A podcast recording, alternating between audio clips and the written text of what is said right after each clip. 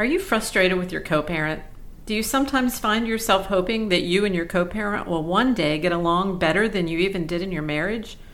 Or more secretly, wish your co parent would meet with an untimely or maybe painful demise? it's okay, we understand. But I'm afraid that neither of those fantasies are helping you move on with your life. We think this podcast will help you learn how to put those fantasies in the past. In each episode, we address difficult dilemmas that many co parents face and will help you decide should you hold on to the conflict for the sake of the kids or let it go for the same reason. These issues are often complicated, but the solutions can be easier than you think. So get ready for this unconventional ride. You might be surprised, it could change your life.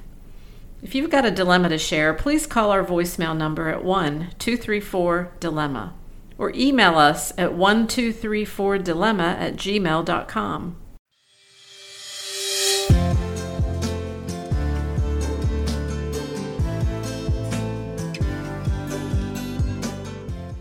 Welcome to Co Parent Dilemmas, where we offer practical solutions to those impossible co parents. I'm Diane Dirks. And I'm Rick Foyles.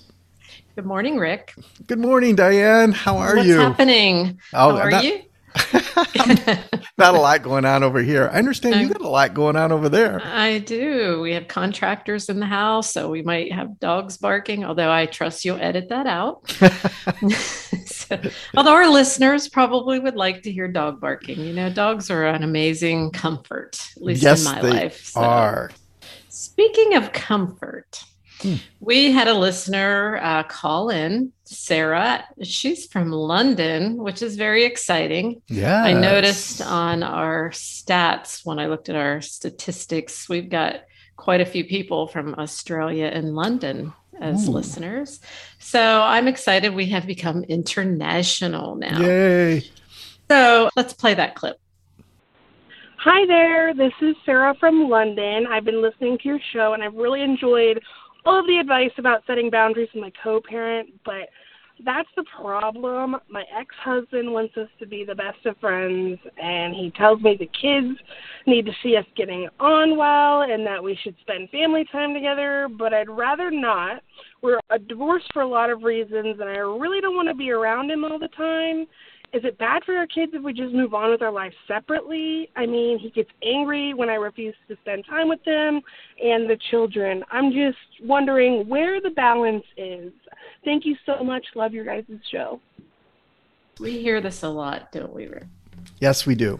Especially uh, with the newly divorced. And I know we do a lot of work with veterans of divorce going back to court and the high conflict people. This is generally a newly divorced problem. And in what way? Why why is it a problem for some people to want to stay connected to their ex and the other parent not wanting that connection? Well, as often is the case when we work with people, it's an issue of boundaries. There's a set of boundaries when we're together as a couple, but those change in a divorce mm-hmm. situation. We are now legally divorced, and now we're working on the process of the emotional divorce, which requires careful attention to healthy boundaries. Mm-hmm. And usually one person doesn't understand that. Yeah. Well, there could be a couple of things going on here in my experience, the person who wants to stay connected is not really ready to give up on the marriage, maybe. Doesn't or, want to deconnect or decouple. Yes, right. and they will use the children as an excuse as to why we should stay together, do things together. Even, okay, okay, we're getting a divorce, but we really should, for the sake of the children, go out to dinner every Friday night or go to the movies together or even vacation together just to show the kids that we can still be a quote unquote family. And that usually resolves itself over time as the grief process resolves, right? Yes. Then we have another set of people who are more into controlling and saying, you have to do this. We have to do what is right for the kids. And there's a veiled threat. If you don't, I'm going to tell the kids you're the bad guy. right? right. Which is a way to control somebody else. So, one is I would categorize someone who's just not through the grief process, who's really in denial about the status of the marriage. who's trying but having a difficult time not letting go and the other person is using the children as a pawn maybe to maintain control and and that can cause a lot of fear in the other parent definitely if i don't do all these things like he or she says then he or she's going to tell my children i'm a bad parent or i don't care about the family or whatever they're prone to saying to the kids and you and I have talked many times about this. I don't care how much you try to manage somebody else's words and behavior. You could do everything perfectly and they could still say that about you. Absolutely. Right? right. So it really is a futile attempt to try to adjust your behavior, hoping the parent will never say anything bad about you. Yeah, that mm-hmm. emotional divorce requires us to step through some process of grief. Usually the leaver has gone through that process before filing and they've reached the acceptance stage. But the leavee ends up now in the process of beginning that grief. And that puts them both at two very different stages. And with terms like family, those can become triggering words. Yes, exactly. And that person who is in denial, they really i mean it's it's a it's a true feeling. This can't be happening to me. Right. Certainly i can fix it. And the other parent like you said who's been thinking about this a long time probably silently has done their silent grief maybe several cycles of it before yes. they finally say i'm done. I can't do this anymore. And it really kind of throws the other parent into a shock.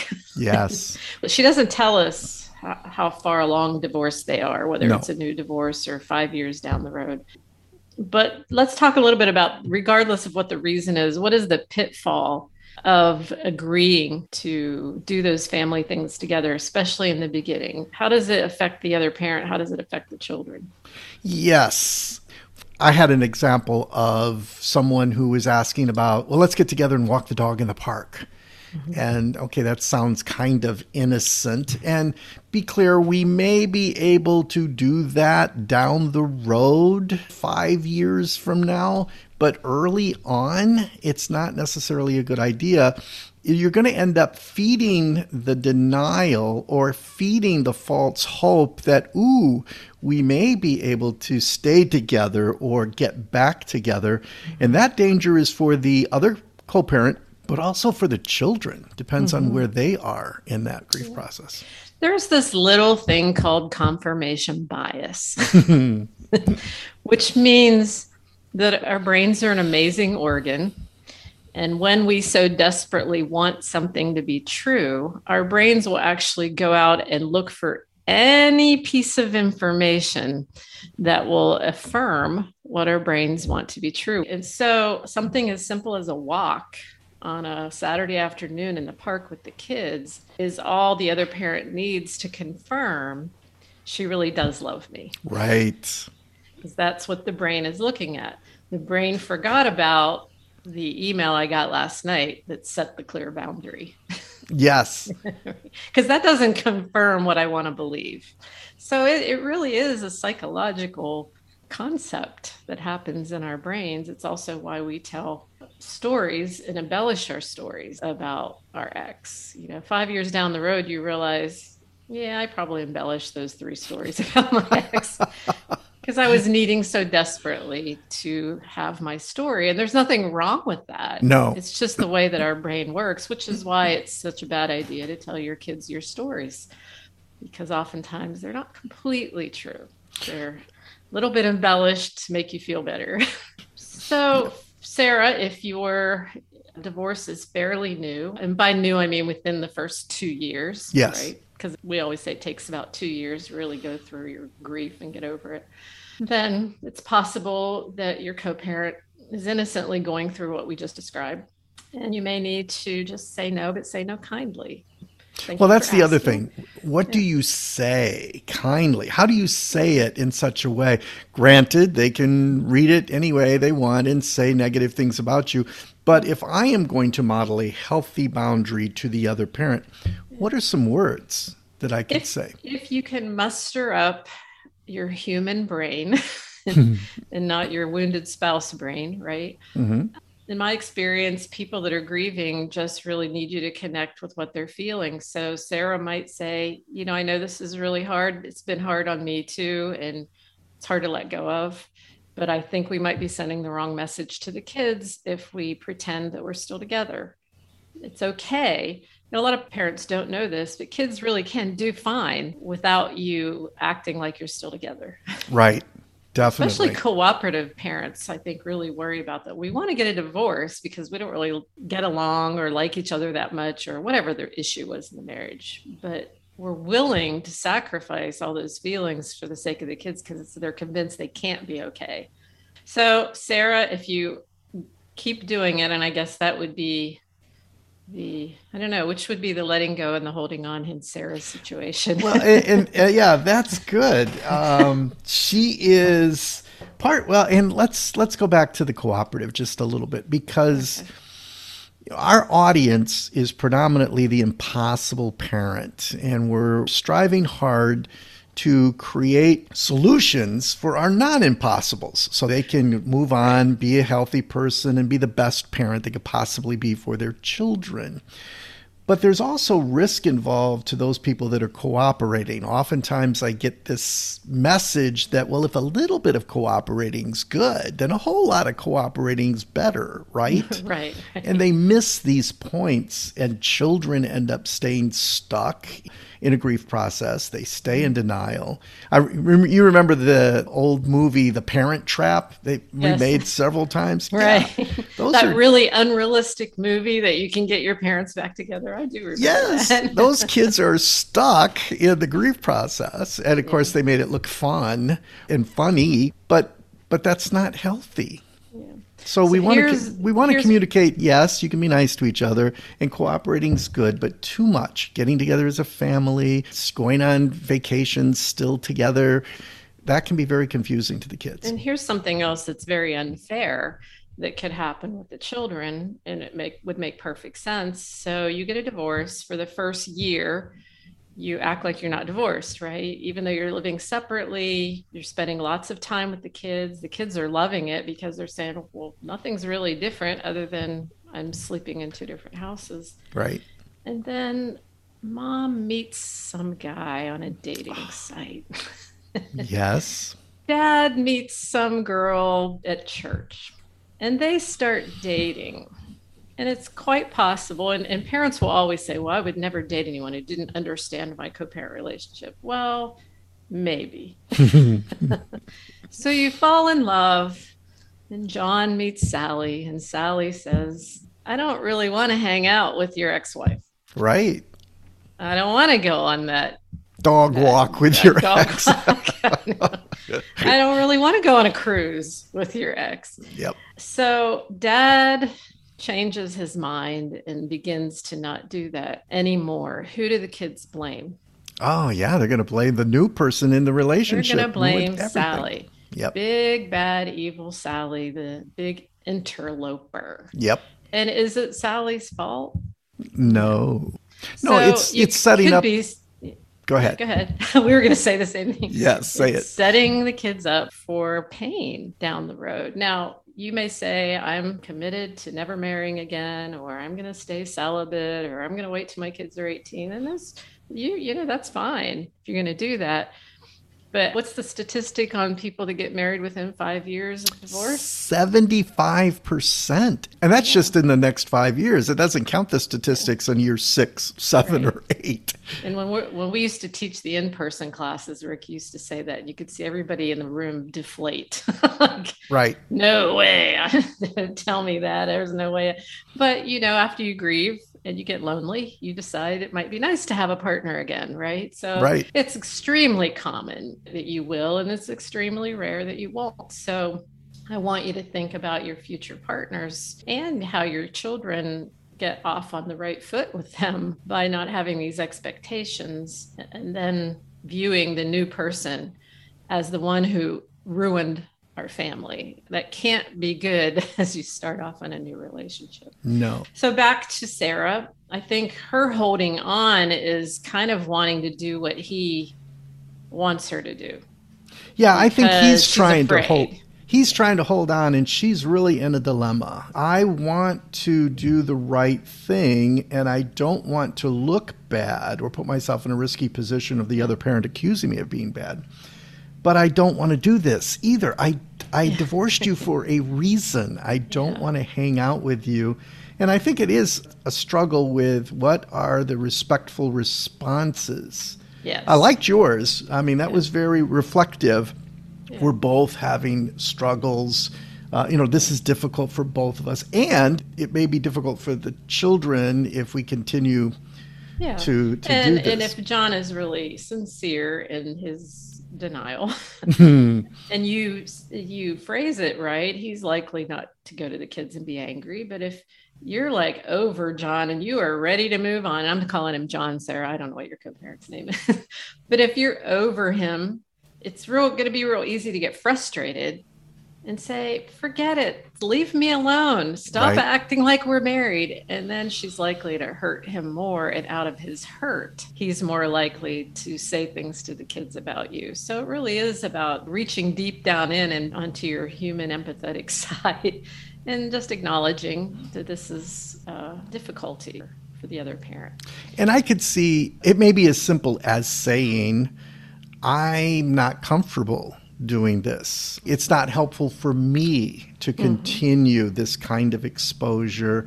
And so I would prefer not to do it for my own sure. well being. Yeah. So either one of those responses would work. Now let's play devil's advocate here. Let's say that Sarah's ex is one of those that we talk about many times in our classes where they gauge you in the double bind. Mm-hmm. They show that very empathetic, kind of kind side. Oh, let's do these things together. It'll be good for the kids. Yay. They invite you into their world in a way that feels very enticing. So you give in for a little while. You give them an inch and they do what? They take the mile. They're to, it's a trap. mile. Yep. So now I'm trying to be the good co parent with you and all you're really doing is trying to take advantage of me. Yep. So I start setting up that boundary. No, I'm not going to do this anymore. I feel like you're taking advantage of me. And then they start throwing the arrows at you. You're a terrible co parent. I'm going to tell the judge you won't co parent with me. So if you give in to their requests to try to be this, what looks like cooperative, but it's really manipulative. Yes. Then you get taken advantage of. If you set a boundary, they tell the court you won't co-parent with them. And that's why we call it a double bind. Either way it feels like i can't win with you.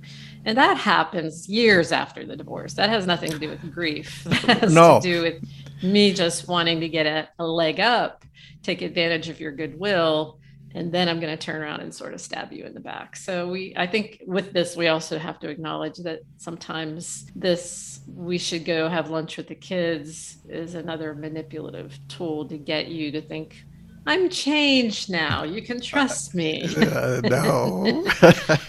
so I guess for our listeners, only you know who you're dealing with. You can kind of gauge for yourself, probably based on your relationship prior to divorce or separation, whether you're dealing with an innocent person who's in denial or you're dealing with a manipulator. And it still doesn't matter which one, you use the same boundary techniques. Yes. Right, Rick? Regardless, it's the yeah. same boundary.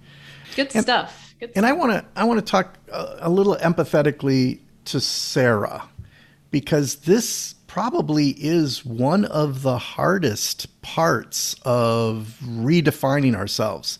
It takes a lot of work to look at yourself and yes. say, well, maybe my boundaries need to be better. And if you're going to do hard work after the divorce, in order to have healthier relationships in the future, it will be around this kind of issue where I'm looking at myself. Do I have healthy boundaries? How do I maintain my healthy boundaries? Mm-hmm. And it means that I have to do the work on me. That's hard. And it may require some counseling Yes. You know, I've encountered a lot of people coming out of marriages, especially if they were the one who was sort of overshadowed by the other parent and they've lived in a 10 year marriage. That's 10 years of losing yourself. Yes. Some of the work they have to do coming out of that is, gee, what are my values? Because I've been living my ex parent, my ex wife or ex husband's values for 10 years because I wasn't allowed to have mine. Yep. And what I usually find is they're in there. They just, you haven't ta- uh, thought about them for 10 years. And we have to redefine what that is for you and you alone. And when you do that, it's very empowering. Okay, now I know how to handle every situation because I know who I am. Yes. And you're right. This was probably the hardest work I had to do. And it did require counseling for me yeah. to move through that process. Yep. All right. Well, Sarah, thank you for your uh, question. And we invite everyone all over the world to please send in their questions and dilemmas. Wait, you mean co parents are bad in different cultures and countries too? yes. you know, I'm realizing, you know, again on social media, just talking to people, it's universal. Mm. It really is. Now, I can't understand some of the languages, but anyone who speaks English in other countries, I'm hearing about it. So wow. It's the human condition. Yes. All right, Rick. Good job. Thanks, yes. Sarah. And I will talk to you next week. All right. Bye, everybody. Right. Bye. We hope this episode was helpful to you. If you'd like to share your dilemma or tell us how something we said has benefited your situation, please call 1 234 Dilemma. That's 234 362 3445 or email 1234dilemma at gmail.com. Also, don't forget to subscribe to Co Parent Dilemmas wherever you get your podcasts and give us a favorable rating. That will make us more accessible to co parents who are searching for help. Thank you for being part of our non impossible family.